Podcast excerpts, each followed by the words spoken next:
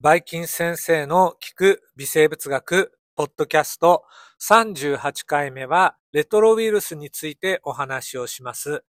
多分長くなるんで、えー、途中でね、割って前編後編にしましょ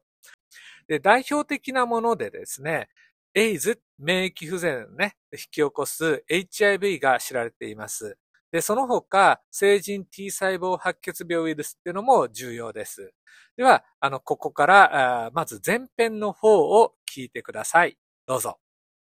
レトロウイルスというのは、逆転者酵素、英語でリバーストランスクリプターゼを持っているウイルスで、遺伝物質は RNA です。で、レトロっていう言葉をね、バイキン先生最初聞いたときに、え、なんかレトロなっていうと古い何かウイルスなのかなと思ったんですけど、それは違います。逆転者酵素ね、リバーストランスクリプターゼの、えっ、ー、と、略で RT って書くんです。で、そこからですね、レトロの RT のっていうね、意味で、レトロウイルスっていうふうな名前がついたそうです。で、逆転者っていう言葉がね、これちょっと難しいかもしれません。えー、転写という現象は DNA の情報を RNA に移し取ることね。で、えー、それで今度 RNA からまたタンパク質ができるっていうね。一連の遺伝情報の流れの中の、まあ、反応の一つなんです。で、逆に RNA の情報を移し取って DNA を合成すること。これを逆転写って呼んでるんですね。まあ、特殊な反応です。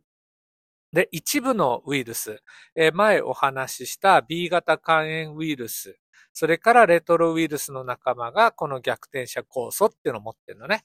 で、もともとウイルスとも関係ないところで逆転者酵素っていうのは私たちの細胞の中にあるんだけど、それは今ちょっと言わないことにしておきましょうね。脱線するから。後期の分子細胞生物学の1でね、えー、触れることになります。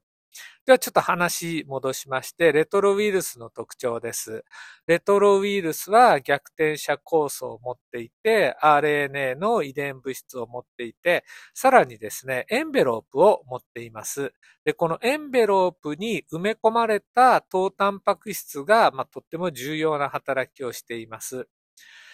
HIV の場合ね、GP120 と GP41 っていうタンパク質があるんで、これちょっと名前覚えておいてください。GP っていうのはグライコプロテイン、えー、糖タンパク質の、え、ー、と、英語のね、略です。で、レトロウイルスどんなやつがいるかっていうと、えっ、ー、とね、人だけじゃないんですね。もう鳥とかにもいて、で例えば、マウス肉種ウイルス、鳥白血病ウイルス、あれ、肉腫とか白血病っていうと、これなんだっけっていうね、腫瘍ウイルスなんですね。いわゆる癌と、まあ皆さんイメージしてくれていいと思います。で、こういったね、癌を引き起こすウイルスっていうのが、まあこのレトロウイルスの仲間ね、あの、いっぱいいて、で、一方で、えー、っとね、今日お話しする中心の人免疫不全ウイルスっていうのは、あの、癌ではなくて免疫不全を引き起こすんですね。じゃあ、免疫不全ウイルスとして他には何があるかなっていうと、例えばね、猿免疫不全ウイルスっていうのがあります。ということで、レトロウイルスの仲間っていうのは、一つのグループは癌を引き起こして、で、また別のグループっていうのは免疫不全を引き起こすっていうふうに覚えてください。で、癌っていうのは、まあ言い換えて腫瘍って言った方がいいんだけど、えっ、ー、と、腫瘍原、あるいは腫瘍原性ウイルスって言いまして、え感染した細胞を、まあ、腫瘍化、癌化させる性質を持ったウイルスがあります。で、多くはですね、DNA ウイルス、あるいはレトロウイルスですね。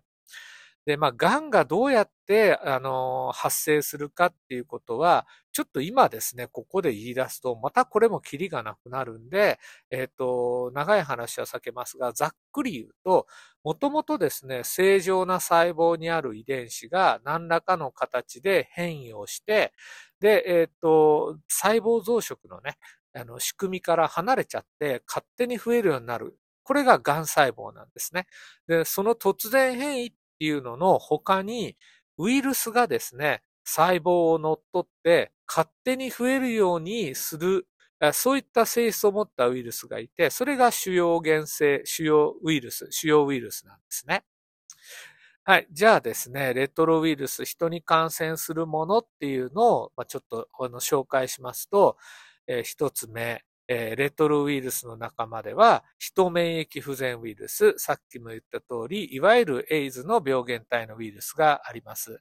で細かく言うと、これ英語でですね、Human Immunodeficiency Virus。で、頭文字を取って HIV ね。で、その HIV っていうのは1と2があります。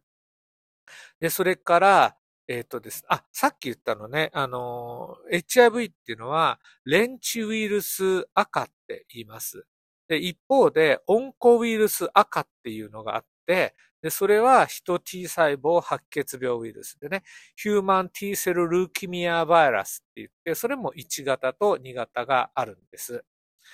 で、あの、さっきも言った通りね、免疫不全を起こすのがヒト免疫不全ウイルス HIV で、で一方ね、あの、感染細胞を癌化させるのが白血病ウイルスなんですね。だから人にはね、このレトロウイルス、あの免疫不全のウイルスと、えー、癌を起こすウイルスの、まあ、大きく分けてね、二つの赤グループがあります。で、HIV っていうのは、あの、バイキン先生子供の頃はもう聞いたことがなかったんですね。で、いつ頃耳にするようになったかっていうと、うんと、大学か大学院の時だったと思います。え、だからね、教科書でね、あるいは授業でね、習ったことがないんですよ。で、どこで習ったかっていうと、うん、記憶をたどっていくと、大学院のセミナーってわかるかな？あの論文紹介とかで、あの自分は HIV 扱ってないんだけどね、えっ、ー、と、まあ、一流の雑誌とかに、これ新しいウイルスが出てきて大変なことになってんだ。このウイルスはどういう仕組みで病気を引き起こすんだっていうのが、まあ、特集とか組まれてたから、そういうの一生懸命バイキン先生読んでね、あのセミナーでみんなの前で発表した記憶があります。はい。で、えっ、ー、とね、HIV の研究によってウイルス学っていうのは本当に飛躍的にあの発展したと思うし、これ免疫不全引き起こすウイルスじゃない？だから免疫学もすごく発達したのね。で、そもそもこのウイルスじゃあどこから来たかっていうと、アフリカに昔からあった猿の免疫不全ウイルス、えー、シミアンイムノデフィシエンシーバイラスで SIV が起源だと言われていて、それも一つだけじゃないのね。一つはチンパンジーに感染する免疫不全ウイルス。で、もう一つが、えっ、とね、ヒヒの仲間だよね。えっ、と、ハイロマンガベイっっていうね、お猿さんに感染するウイルスですね。が、あの、起源になったって言われてます。で、チンパンジーの方が HIV1。で、えっ、と、ハイロマンガベの方が HIV2 の起源になったウイルスを持ってたんですね。で、そもそもね、チンパンジーの免疫不全ウイルスはチンパンジーに感染していても、まあ、ほぼ無害なんですね。で、一方で、ハイロマンガベの免疫不全ウイルスも灰色マンガベイに感染しても、まあ、ほとんど無害なんです。一方で、チンパンジーのウイルスが、えー、灰色マンガベイや人に感染すると免疫不全引き起こしますし、灰色マンガベイのウイルス、えー、免疫不全ウイルスがチンパンジーや人に感染しても免疫不全を引き起こす。え、これはどういうことかっていうと、長い間ね、ウイルスと宿主の間でまあ、あの、関係性が成り立っていて、安定していれば、あ非常に重い症状っていうのは起こさないっていう例なんです。はい。まあ、そんなところからですね、うん、まあ、ちょっとね、どうやって猿、お猿さんから人に入ったかっていうのを、はっきりとしたことはわかんないんですけど、とりあえず、えー、1980年の前後ぐらいなんじゃないかな。あるいはもうちょっと前かもしれないけど、えー、猿から人に免疫不全ウイルスが移ったと考えられます。はい。でですね、えっ、ー、と、さっき言った、あの、T 細胞白血病ウイルスとちょっと比較なんですけど、HIV の1と2、それから HTLV1 については、CD4 陽性細胞と言いまして、えー、いわゆるですね、免疫細胞の中で細胞の表面に CD4 という分子を持っている免疫細胞、えー、つまりマクロファージとかヘルパー T 細胞にこれらのウイルスは感染します。で、感染してどういうことが起こるかっていうと、えー、免疫不全ウイルスの方ね、えっ、と、レンチウイルス赤の方、HIV の1と2の方は、感染した細胞の中で増えて、細胞を殺しちゃいます。で、一方で、温厚ウイルス赤の方の HTLV1 の方は、感染した細胞をね、癌化させちゃうんですね。で、その違いが、まあ、病気としの違いとして現れます。はい。でですね、えっ、と、HIV の方だけちょっと絞って考えていくんですけど、HIV がどうやって、えー、CD4 陽性細胞を見つけるか、えー、その時に重要なのが、えっと、エンベロープに存在している GP120 というタンパク質です。で、最初に GP120 が宿主細胞の表面の CD4 と呼ばれるね、分子と結合します。で、その後ですね、続いてウイルス側の GP41、それから宿主細胞細胞側のケモカイン受容体と呼ばれる CCR5、CXCR4 という分子が関与して、まあ、ウイルスがですね、宿主細胞を認識、まあ、それから細胞の中に入っていきます。で、ウイルスがエンドサイトーシスっていう方法で宿主細胞の中に入っていくと、脱核してね、ウイルスの遺伝物質が細胞質の中に露出します。すると、ウイルス粒子の中に入っていた逆転者酵素が働いて、ウイルスの一本差の RNA をね、逆転写して、ウイルスの DNA を作ります。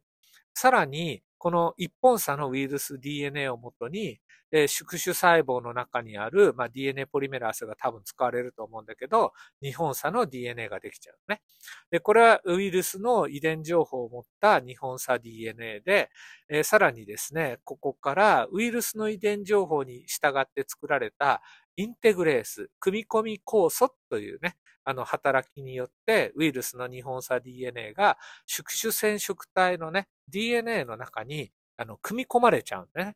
で、この状態で、要するにね、ウイルスの DNA が組み込まれた細胞のことね。これをプロウイルスって言うんです。で、プロウイルスを持っている細胞っていうのは、細胞分裂するときに、プロウイルスも、まあ、あの、複製されちゃって、で、娘細胞の方に受け渡されていくのね。で、こうして一旦ですね、ウイルスが、あの、遺伝情報がね、えー、細胞、宿主細胞の中に入っちゃうともう出ていかないのね。で、今度、ウイルスが増殖するときの仕組みは、プロウイルスの遺伝情報が転写されて RNA ができてきます。で、ウイルスのね、タンパク質を合成する情報を持っていて、で、えー、翻訳されてウイルスのタンパク質ができてきます。で、このタンパク質すぐに働かないのね。一旦ですね、えっ、ー、と、全躯体で作られた後、ウイルスの遺伝情報に従って作られたプロテアーゼ、タンパク質分解酵素の働きによって限定的に切断されて、えー、その全躯体から成熟体のタンパク質になって、で、ようやくね、ウイルスのタンパクとして機能するようになります。で最終的にね、ウイルスの RNA とウイルスのタンパク質が合体して、で、さらにですね、宿主細胞のさあの膜を利用してエンベロープを作って、で、新しいウイルス粒子が出来上がって、他の細胞に感染を広げます。はい、えー、ちょっとね、長くなってきたんで、えー、この辺で一回閉じまして、続き39回目で後編をやっていきましょう。ここまで聞いてくれてありがとうございます。バイバイキーンパ。